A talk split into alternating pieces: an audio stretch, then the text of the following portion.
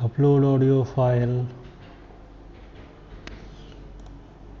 If you are hosting if you're using a podcast hosting provider such as podbean or libsyn you probably won't edit the rss feed directly but will use your hosting provider's tools to create the update this file.